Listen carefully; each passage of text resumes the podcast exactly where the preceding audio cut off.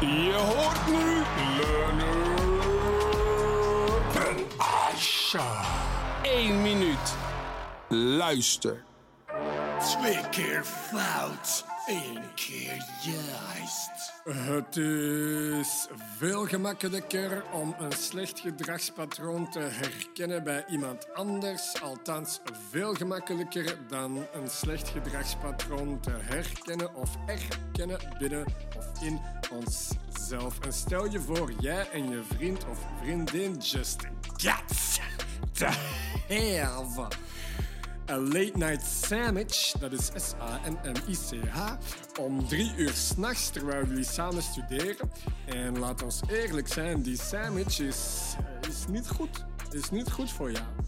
En terwijl je je vriend of vriendin naar die frigo ziet grijpen, is het heel gemakkelijk om hem of haar of iets daarop te wijzen. Het is iets moeilijker om jezelf daarop te wijzen.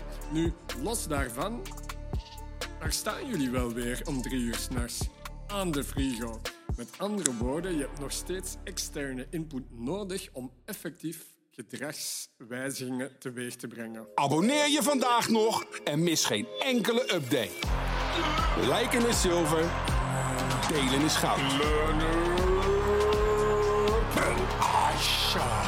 Eén minuut. Luister. Overal beschikbaar waar jij naar jouw podcast luistert.